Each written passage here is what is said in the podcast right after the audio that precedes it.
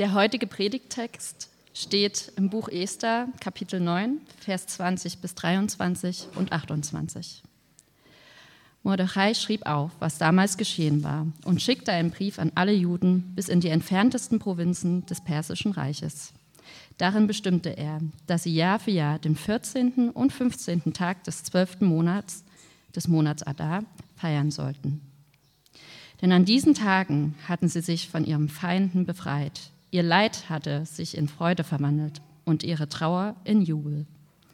Am 14. und 15. Tag des Monats sollten die Juden zu fröhlichen Festessen zusammenkommen, sich gegenseitig beschenken und auch die Armen dabei nicht vergessen.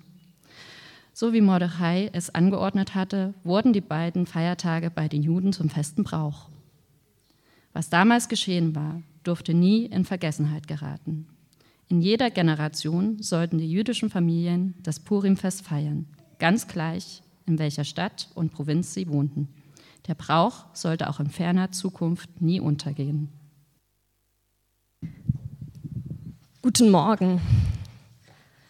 Ich weiß nicht, was eure letzte Feier war, euer letztes Fest. Meine Mutter hat gestern ihren 60. gefeiert. Das ist ja so ein runder Geburtstag, wo man auch mal auf sein Leben zurückschaut, was alles so passiert ist.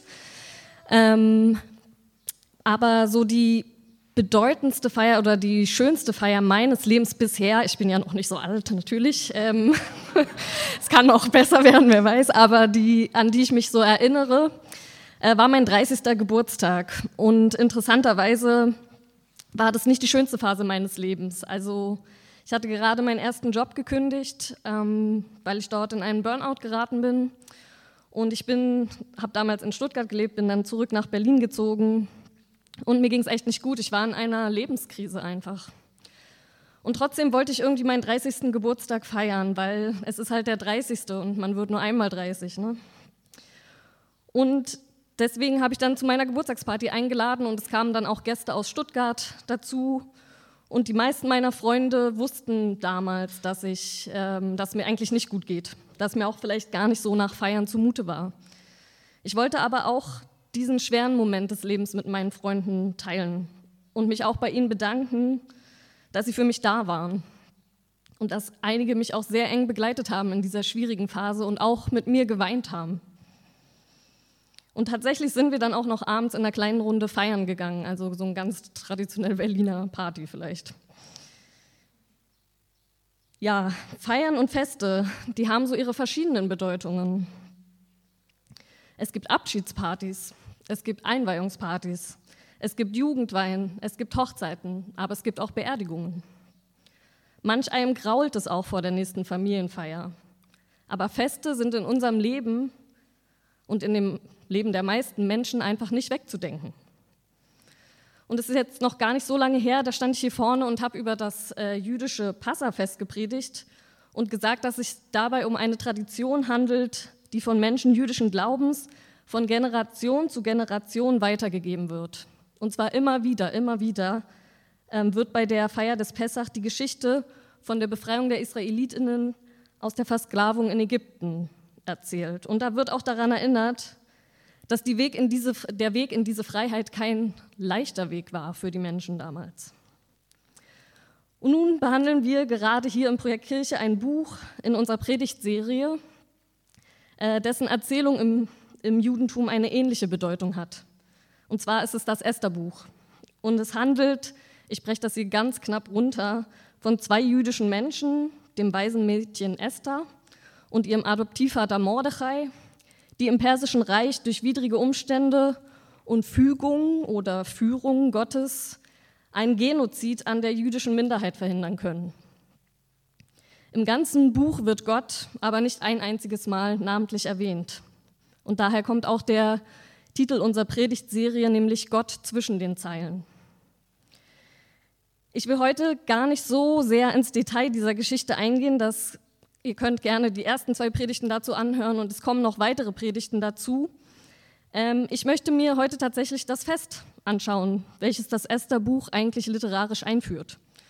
Und dazu mache ich etwas, was Leute manchmal ein bisschen nervt. Es tut mir auch sehr leid, aber ich spoiler jetzt ein bisschen, weil dieser Predigtext steht halt in den letzten Kapiteln des Buches und im Vers 28 heißt es, Was damals geschehen war, durfte nie in Vergessenheit geraten. In jeder Generation sollten die jüdischen Familien das Purimfest feiern. Ganz gleich, in welcher Provinz oder Stadt sie wohnten. Der Brauch sollte auch in ferner Zukunft nie untergehen. Das Wort Purim oder Purim wird auch im Text erklärt. Es ist die Mehrzahl des hebräischen Wortes pur. Falls ihr das nicht kennt, das bedeutet so viel wie los. Und es bezieht sich darauf, ähm, dass der persische Minister Haman, der quasi der Bösewicht dieser Esther-Erzählung ist, durch ein Los über den Zeitpunkt entscheidet, wann die jüdische Bevölkerung ja, ausgerottet werden soll. Und dann gibt es ein königliches Edikt, das diese Progrome gegen die Juden staatlich legitimiert, aber Esther und eben Mordechai, die zusammen am persischen Hof äh, leben, beziehungsweise Esther lebt im Harem und ihr Ziehvater Mordechai ist in irgendeiner Form im Dienste des persischen Königs angestellt, die können dieses Pogrom verhindern. Und deswegen ist das Purimfest in der jüdischen Tradition ein ganz fröhliches und ein ganz ausgelassenes Fest. Vielleicht müssen wir uns ganz kurz nochmal bewusst machen, ähm, dass um 500 vor Christus das Perserreich eine riesige Ausdehnung hatte. Das Guinness-Buch der Rekorde zeichnete das Persische Reich in dieser Zeit als das größte Reich aller Zeiten aus, gemessen an dem Anteil der Weltbevölkerung. Man schätzt also vermutlich 44 Prozent der damaligen Weltbevölkerung waren in irgendeiner der Provinzen oder Städte des Persischen Reichs beheimatet. Also circa 50 Millionen Menschen, schätzen wir. Und das äh, Reich ist, hat sich ausgedehnt vom heutigen Griechenland, nur um nochmal eine Vorstellung zu bekommen, bis zum heutigen Nordindien, vom Kaukasus im Norden bis runter nach Ägypten. Und dieses riesige Reich konnten die Perser durch eine sehr gute Infrastruktur ähm, beherrschen. Es gab eine Straße, habe ich gelesen, die von Sardes in der heutigen Türkei bis nach Susa im heutigen Iran geführt hat. Da spielt auch unsere Esther-Erzählung. Also selbst wenn die Juden eine ganz kleine Bevölkerungsgruppe äh, dieses riesigen Reiches ausgemacht haben, geht es hier immer noch um einen Massenmord durch den zweitmächtigsten Mann im Perserreich. Und ähm, wir wissen, dass die Juden sich nach der Zerstörung des Tempels in Jerusalem, so um 587 vor Christus, in verschiedene Teile der Welt zerstreut hatten. Teilweise wurden sie eben auch nach Babylonien verschleppt, was dann wiederum von den Persern erobert wurde. Und ich habe in einem im Planet Wissen einen Artikel gefunden von Alan Sander und Sibylle Hartwig, die schreiben, aus dem 6. Jahrhundert vor Christus kennen wir zwei große jüdische Zentren in der Diaspora, Ägypten und Babylonien. Beide Gemeinden erlebten in den folgenden 2500 Jahren Zeiten des Erfolgs und der wachsenden Bedeutung. Durch ihre engen kulturellen, sprachlichen und religiösen Kontakte zueinander konnten sie ihre originäre Identität bewahren, auch über diesen langen Zeitraum hinweg und inmitten einer Mehrheit Andersgläubiger. Esther und Mordechai, die gehörten zu diesen Juden, die in der Fremde lebten. Esther vollkommen abgeschottet am persischen Königshof im Harem, völlig isoliert von ihren Landsleuten und ihrer Kultur. Und Mordechai in irgendeiner Form als ja, Diener am königlichen Hof. Wir wissen nicht genau, was seine Funktion da war. Und beide halten auch erstmal ihre jüdische Identität äh, geheim, bis sie quasi dann nicht mehr zu leugnen ist, weil sie die, sonst diesen Massenmord nicht verhindern könnten. Und ich habe mich gefragt, Madi, du hast es heute schon gesagt, äh, Identität, kulturelle Identität. Wie kann man denn die eigene kulturelle Identität bewahren, den eigenen Glauben leben in einer Umgebung, die ganz andere Traditionen und Normen hat. Und ähm, heute ist es ja auch so, dass wir nicht eine kulturelle Identität haben, sondern oft sind es verschiedene kulturelle Identitäten, die uns prägen. Und ich habe äh, vor ein paar Jahren meine Masterarbeit geschrieben über die Mapuche. Das ist ein indigenes Volk, äh, das schon ganz lange vor der Ankunft der europäischen EroberInnen ähm, in Südamerika gelebt hat, im Süden und es ist eines der wenigen Völker, was diese Invasion überlebt hat, weil sie sich ganz massiv gegen die Spanier und Engländer, welche da alle waren, gewehrt haben.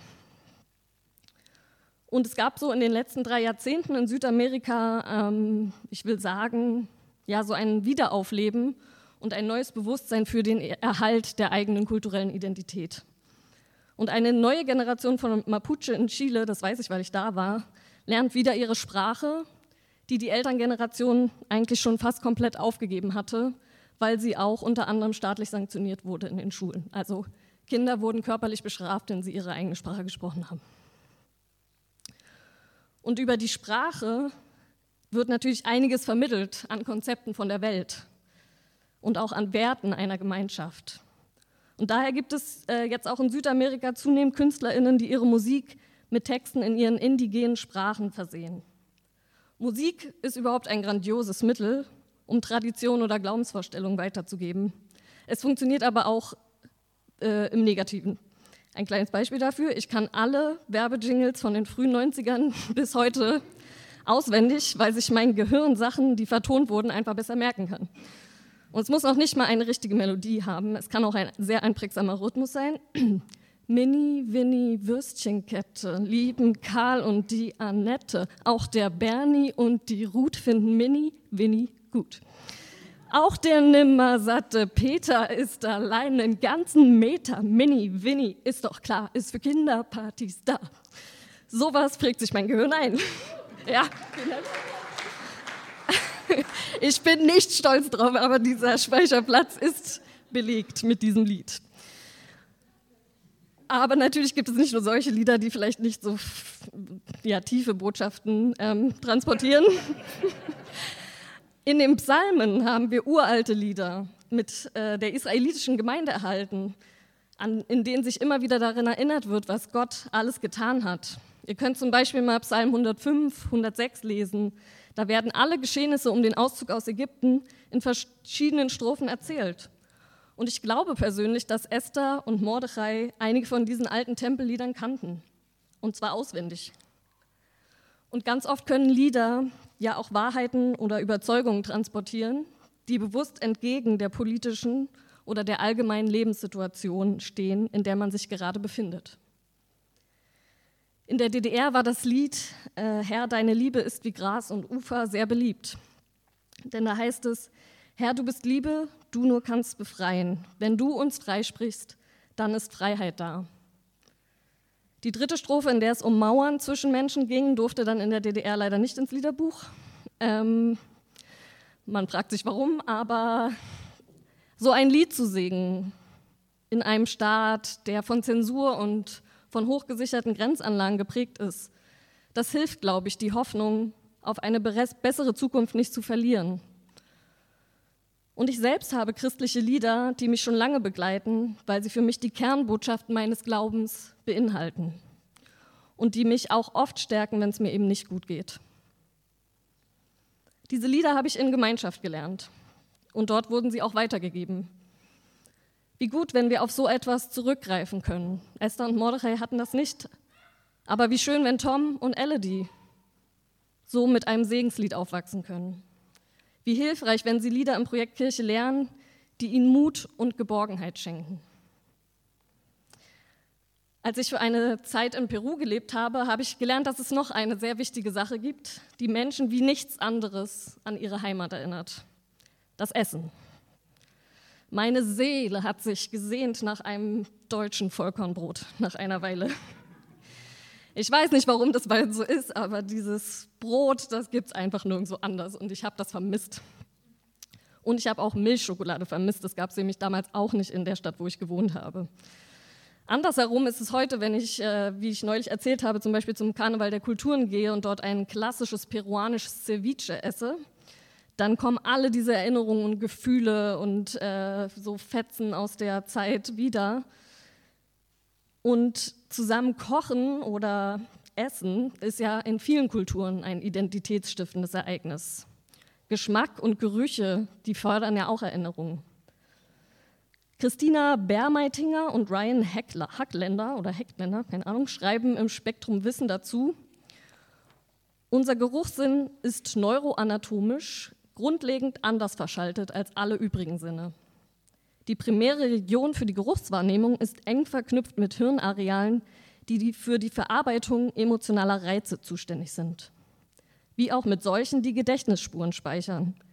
Viele Forscher betrachten dies als biologische Grundlage dafür, dass geruchsassoziierte Erinnerungen häufig emotional aufgeladen sind und Erlebnisse, die mit Gerüchen assoziiert sind, meist besonders schnell und dauerhaft im Gedächtnis haften bleiben. Es müssen aber nicht nur Lieder oder Gerüche, es können auch einfache Rituale sein, die uns an etwas erinnern. Anaí Mariluan, eine Mapuche-Singer-Songwriterin aus Argentinien, die ich für meine Masterarbeit interviewen konnte, sie hat mir erzählt, dass sie ein morgendliches Ritual hat, um die Sonne zu begrüßen und den Tag zu segnen. Diese Handlung dient den Mapuche dazu, sich zu erinnern oder zu vergegenwärtigen, dass sie Teil dieser Erde sind. Der Name Mapuche bedeutet übersetzt Menschen der Erde. Fast alle Religionen und Kulturen dieser Welt haben gewisse Rituale etabliert. Hier im Projekt Kirche, und das hat auch vielleicht was mit Geruch und Geschmack zu tun, feiern wir fast jeden Sonntag das Abendmahl. Als Erinnerung daran, was Jesus für uns als einzelne Person aber auch als Gemeinschaft bedeutet. Und es ist leicht im hektischen Großstadtalltag den Blick für das Wesentliche zu verlieren. Und was soll ich sagen? Alle diese Elemente, Musik, Essen, rituelle Handlungen, vereinen sich in einer großartigen Sache, im Fest. Und nichts scheint mir daher plausibler, als dass die Abwendung eines Genozids im Persischen Reich in Form eines Festes gefeiert und erinnert wird. Beim Purimfest wird das Estherbuch auch heute noch meist auf Hebräisch und in einer Art Singsang vorgetragen. Davor und danach gibt es Segenssprüche. Und während der Lesung der Esther-Geschichte, das habe ich mir sagen lassen, ich war leider bei so einem Fest noch nie dabei, wird die Erwähnung des Bösewichts Haman mit lauten Rasseln und Buhrufen begleitet. Kinder verkleiden sich. Und besonders wichtig ist auch ein großes Festmahl. Da außerdem schenkt man dann auch noch Freunden eine Leckerei. Und so wird Gottes Eingreifen in eine zunächst ausweglose Situation mit allen Sinnen gefeiert. Beim Purimfest wird das Leben gefeiert. Wir hatten hier nun heute auch eine kleine Feier des Lebens mit Musik und Gebeten. Vielleicht gibt es auch noch ein Essen im Anschluss. Ich weiß nicht, was die Familien so geplant haben. Aber ist es nicht cool, dass wir von Gott diese Möglichkeit geschenkt bekommen haben, zu feiern mit allen unseren Sinnen. Und dabei ist mir schon auch bewusst, dass uns nicht immer und in jeder Lebenssituation nach Feiern zumute ist. Wir kennen auch die Zeiten, wo Gott nicht eingreift. In Berlin ist es auch oft so, dass Menschen feiern gehen, um sich selbst oder die eigenen Probleme oder was auch immer äh, zu vergessen, um das alles mal loszulassen. Und das ist auch okay, das brauchen wir auch manchmal. Aber bei diesem Fest, im Purim, dem Purimfest im Estherbuch, geht es genau ums Gegenteil, nämlich um sich zu erinnern, dass, ein, dass Gott sein Volk bewahrt hat und hier das Leben gesiegt hat. Aber auch die schweren Momente des Lebenswegs dürfen wir miteinander teilen. Und vielleicht jetzt hier noch ein praktischer Tipp von äh, einer Theologin, Dorothee Sölle, wie wir an diese alten Lieder und Gebete und an diese Tradition, die wir auch haben, äh, anknüpfen können. Sie schreibt, esst die Psalmen, jeden Tag einen, vor dem Frühstück oder vor dem Schlafengehen, egal. Haltet euch nicht lang bei dem auf, was ihr komisch oder unverständlich oder bösartig findet. Wiederholt euch die Verse, aus denen Kraft kommt, die die Freiheit, Ja zu sagen oder Nein vergrößern. Findet euren eigenen Psalm. Das ist eine Lebensaufgabe und viel zu groß für uns, aber lasst euch nicht unnötig verkleinern. Meine Seele singe zu Gott. So haben Menschen, die innerhalb furchtbarer Verkleinerungszwänge lebten, gebetet. Hungrige, verkrümmte, geängstigte, an Geist und Seele verkümmerte Frauen haben das gewusst und gesungen. Lobe den Herrn, meine Seele, haben sie zu ihrer Seele gesagt. Esst den Psalm. Gott hat schon Brot gebacken. Die Väter und Mütter des Glaubens haben schon für uns vorgesorgt. Esst und lernt, Brot zu backen. Amen.